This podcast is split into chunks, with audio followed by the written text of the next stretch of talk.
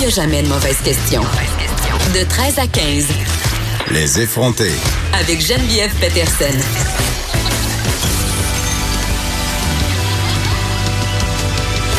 Cube Radio.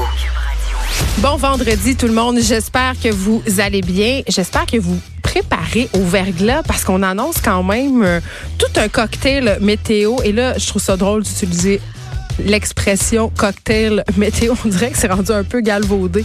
Mais quand même, il nous annonce, nous, au Saguenay, on dit un un square, OK? Ça veut dire une espèce de tempête bizarre, un melting pot de plein d'affaires, une dépression qui va affecter le Québec vraiment en entier. Sur certaines régions, ça va être des quantités importantes de neige, euh, mais à Montréal et dans les environs, on nous annonce quand même euh, du verglas.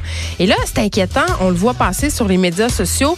Les facteurs en ce moment euh, qui ont causé la crise du verglas en 98 sont un peu réunis. Là. On, on attend ça et on se demande, est-ce qu'il faut se préparer à une autre crise du verglas. En tout cas, moi, je suis vraiment inquiète pour mes chats pas de poils.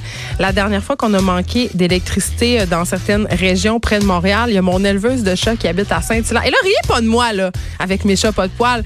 Ça peut quand même devenir un enjeu. Mon éleveuse de chats à Saint-Hilaire, écoutez, elle a 15-20 sphinx, là, ces chats pas de poils. Et ces chats-là se vendent en général 1400 dollars, OK? Quand c'est un chat de compagnie. Alors, imaginez quand c'est un chat de reproduction, euh, les éleveurs euh, de sphinx peuvent payer un, un, mâle ou une femelle environ 2000 ou 2500 dollars. Imaginez quand vous en avez 20 et que là, tout d'un coup, on manque d'électricité dans la maison pendant deux, trois jours et ces chats-là n'ont plus rien pour se réchauffer. Ça peut devenir vraiment un enjeu et les pertes financières peuvent être considérables. Bon, c'est pas mon cas. Moi, j'en ai deux. Faites le calcul. Je sais, j'ai dépensé beaucoup trop d'argent sur ces chats-là, mais euh, ça me stresse, OK? À chaque fois qu'il y a une menace de perte d'électricité, je me demande qu'est-ce que je ferais. Puis ça m'amène à, avoir la réflexion suivante. Je me dis, je trouve qu'en ville, quand on habite dans une grande ville, que ce soit Montréal, Québec, Ottawa, on est particulièrement vulnérable aux catastrophes, entre guillemets. Quand c'était la crise du verglas en 98, moi, j'observais tout ça à partir du Saguenay-Lac-Saint-Jean. OK? J'habitais au Saguenay et là, on voyait les images à la télé, on voyait les gens qui étaient délocalisés dans des centres d'aide parce que leur maison n'était pas équipée justement pour faire face à des pannes d'électricité qui euh, durent très, très longtemps. En région, là, dans la plupart des maisons, il y a des poêles à bois. Donc, les gens peuvent se chauffer quand même. Les gens ont des génératrices pour faire fonctionner les appareils. Il y a comme une culture de l'autosuffisance. On n'a pas le choix. Et, et, comme fille vraiment qui vient des régions, à chaque fois qu'il y a un phénomène météo inquiétant ou qu'il se passe des affaires sur le plan politique, je me dis qu'on est mal barré en ville. Montréal, c'est une île. Hein? Donc, euh, juste pour l'approvisionnement en nourriture, ça serait pas long que tout serait vide. Et il y a quelques années, on nous avait annoncé peut-être euh, un problème avec l'eau potable. Je me rappelle plus c'était pourquoi. Je pense ben, il y avait il y avait vraiment plus beaucoup et on disait un peu à la population dans les médias allez vous vous acheter euh, euh, des choses sans manque d'électricité. Tu sais j'étais allée m'acheter des, bidons d'eau. Finalement ça avait jamais eu lieu.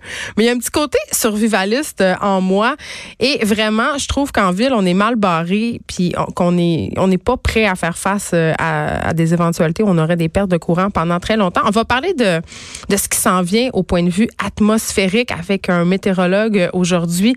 On aura aussi quelqu'un de l'organisme Uranus spécialisé dans les changements climatiques. On va essayer un peu de, s'expliquer. Est-ce qu'il y a plus de verglas? Est-ce que ce verglas-là et cette précipitation-là, euh, le manque de neige aussi qu'on a, sont dus au changement climatique? À quoi ça va ressembler le Québec dans 50, dans 100 ans?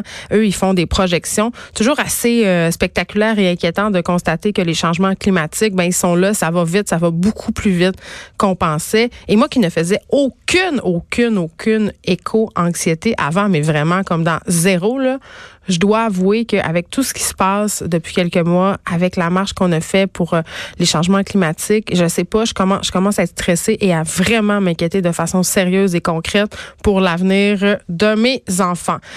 Madeleine, puis de côté aussi, elle est inquiète. Elle va s'improviser voyante aujourd'hui. Elle va faire des prédictions en lien avec l'actualité pour 2020 au Québec. Donc, qu'est-ce qui nous attend? Et bon, ça sera pas tout euh, le fun. Je peux vous le certifier. 12 janvier aujourd'hui, ça fait 10 ans, 10 ans euh, qu'on a connu, euh, ben, que les Haïtiens en fait ont connu ce séisme d'une magnitude de 7.3. Je m'en rappelle très, très bien. On a une grosse diaspora haïtienne à Montréal. Donc, vraiment, les gens avaient été touchés par ce qui se passait là-bas, à part au Prince. Puis, et depuis, vraiment, là, euh, le pays, on doit dire, peine à se reconstruire. Les institutions, euh, bon, sont gangrénées par la corruption. On le sait, c'est pas un secret pour personne. Et il y a de plus en plus d'Haïtiens qui se soulèvent euh, pour demander la démission du président Jovenel Moïse. On va discuter tout ça avec Chantal Rorom, professeur de sciences politiques à l'École des hautes études publiques. Euh, il connaît bien cette situation-là parce qu'il a été euh, fonctionnaire aux Nations unies, Monsieur Rorom, et il a aussi été journaliste en Haïti. Il a vécu de très près le séisme et on va essayer un peu de, de, comprendre c'est quoi la situation aujourd'hui en Haïti au niveau politique? Qu'est-ce qui fait que le pays a tant de misère à reconstruire malgré les milliards de, de dollars qui ont été envoyés, qui ont été investis toujours pas euh, toujours pas revenu à la normale? Aussi, on va parler d'antidépresseurs. Ça a été quand même un sujet largement discuté l'an passé parce qu'il y avait différentes études qui nous apprenaient un que l'utilisation des antidépresseurs est en est en hausse hein, et que deux, elle était particulièrement en hausse chez les femmes, chez les jeunes femmes. Et là, on va s'intéresser aux femmes enceintes parce que on prend des antidépresseurs dans la vie de tous les jours, c'est bien évident qu'on peut pas arrêter du jour au lendemain, grossesse ou pas. Et là, il y a une étude qui vient de sortir, euh, une étude qui a été faite par l'Institut national de la recherche scientifique, qui pourrait euh, nous aider, si on veut, à comprendre euh, les interactions que peuvent avoir les antidépresseurs sur la grossesse, sur le développement du fœtus aussi. Euh, ça fait pas l'unanimité quand même, la prescription d'antidépresseurs pendant la grossesse, parce qu'il peut y avoir des incidences quand même assez sérieuses sur l'enfant à naître. On va essayer de se démêler là-dedans avec Cathy Vaillancourt qui a participé à cette étude-là, qui est chercheur à l'Institut national de la recherche scientifique. Et on, va essayer de voir parce qu'il y a certains antidépresseurs qui sont très, très prescrits aux femmes enceintes. Euh, qui sont moins prescrits dans la vie de tous les jours. Donc, ce sont des antidépresseurs qui sont spécialement destinés euh, pour cette condition-là. Et on va essayer de voir euh, si ces antidépresseurs-là sont si sécuritaires qu'on le croit. J'aurais tendance à penser que non.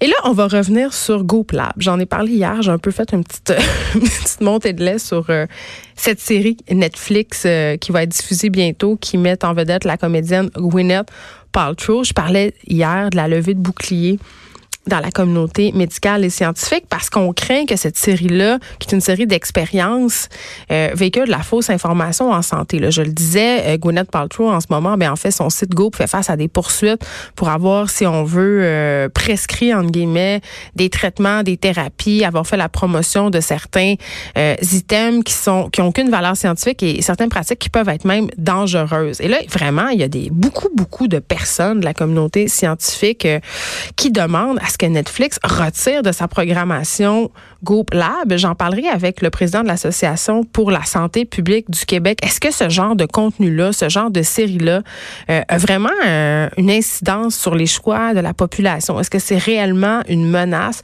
Est-ce que euh, le public est vraiment et véritablement incapable de faire la part des choses? Pamela Dumont fait son, son grand retour aujourd'hui. Et là, Pamela Dumont, à date, à notre émission, elle avait une thématique dans sa chronique. Elle faisait des mots en isme. Mais là, à un moment donné, il y a une limite. On peut pas inventer des mots en isme. Euh, donc, euh, Pamela Dumont, maintenant, euh, va, va se sortir de ce piège qu'est le mot en isme et nous parler de différents sujets. Aujourd'hui, on va revenir sur le cas de cette femme, et là, je veux pas faire de mauvais jeu de mots, mais qui a levé des fonds à propos des incendies en Australie montrant des photos d'elle flambant nue. Est-ce que les influenceurs ont une responsabilité de s'impliquer dans ces causes-là? Est-ce qu'ils ont ils ont une véritable importance? Ce sera le sujet de Pamela Dumont. Je veux qu'on se parle des cours de CR. Euh, j'en parle quand même assez souvent, mais moi j'ai une formation en sociologie des religions à l'UCAM et il y avait dans mes cours euh, des étudiants euh, qui étaient amenés à aller enseigner euh, les cours d'éthique et culture religieuse dans nos écoles au Québec et c'est un cours qui ne fait pas l'unanimité et ce depuis longtemps. on s'est toujours questionné un peu sur la pertinence de ce cours-là, sur ce qu'on allait justement aussi y enseigner et si un cours où c'est différent d'un prof à l'autre, c'est bien ECR, bien qu'il y ait un programme du ministère de l'Éducation. Chaque prof, si on veut, euh, il va de, sa sauce. Parfois, c'est heureux, parfois, c'est malheureux. Et là, euh, le gouvernement Legault sont sérieusement à abolir le cours d'éthique et culture religieuse. Du moins, on va le changer, euh, on va changer son titre, ça s'appellera plus comme ça, et on va changer son contenu. Il y aura un nouveau programme qui reste bien sûr à définir en 2022-2023. Et là, le ministre de l'Éducation, Jean-François Roberge, la raison pour laquelle on, on veut abolir les cours de CR, c'est bon, c'est pour plusieurs raisons, mais la première, je crois, et selon moi, c'est une raison qui est assez populiste, c'est qu'il y aurait trop d'importance accordée à la religion dans ce cours-là. Et là, on veut abolir tout ça pour remplacer euh, par quelque chose de neuf euh, et aborder certaines thématiques. Et bon, Qu'est-ce qu'on va y enseigner dans ce nouveau cours de CR? Euh, eh bien, on enseignera plusieurs j'allais dire thématique, euh, participation citoyenne, éducation à la démocratie, éducation juridique, éco-citoyenneté, éducation à la sexualité, développement de soi, relations interpersonnelles, éthique. Euh, il y aura, et là je trouve ça absolument incroyablement pertinent, euh, il y aura une partie de ce cours-là qui sera dévouée à la citoyenneté numérique. Hein? Et ça, je pense qu'on a grand besoin de ça. La religion qui est présente actuellement dans ces cours-là, est-ce qu'elle mérite d'être jetée aux oubliettes?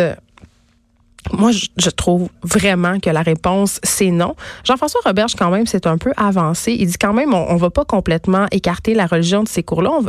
Il y aura un espace plus petit qui lui sera consacré. Mais c'est vrai que si on veut comprendre la carte géopolitique du monde, euh, la religion est un élément indissociable qui nous permet de comprendre notre société. Et je ne peux pas être plus d'accord avec le ministre Roberge là-dessus. Et honnêtement, je comprends pas tant l'allergie sévère qu'on a, OK, euh, à propos de la religion au Québec. À un moment donné, revenez-en de la grande noirceur, là.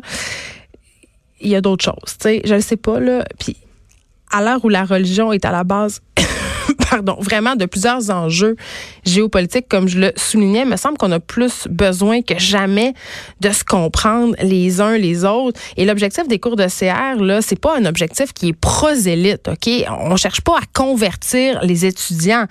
On cherche à comprendre la culture d'un peuple et une bonne façon de le faire, une bonne porte d'entrée dans la culture, et ça a toujours été ça, c'est la religion. Je veux dire, on a une communauté de plus en plus importante d'immigrants ici au Québec qui viennent de cultures autres, qui ont des religions autres. Et c'est totalement utopique, à mon sens, de penser que ces gens-là vont arriver ici et tirer un trait là-dessus. On a vu que dans plusieurs cas, une compréhension de la religion des différentes communautés culturelles peut nous aider à intervenir dans plusieurs enjeux qui sont importants. Vous le savez, c'est la commission Laurent sur la, euh, la DPJ. On en a parlé à plusieurs reprises ici à l'émission à quel point la religion parfois pouvait être un enjeu d'intervention dans certaines familles. Euh, pour la police aussi, c'est un enjeu qui est absolument primordial, important dans certains cas de violence conjugale. Donc, je comprends pas pourquoi on voit toujours la chose religieuse au Québec comme une menace avoir des connaissances sur des modes de pensée qui régissent des populations depuis des millénaires, c'est très différent que d'essayer de convertir des étudiants à une religion. Ça s'appelle avoir de la culture, ça s'appelle essayer de comprendre le monde.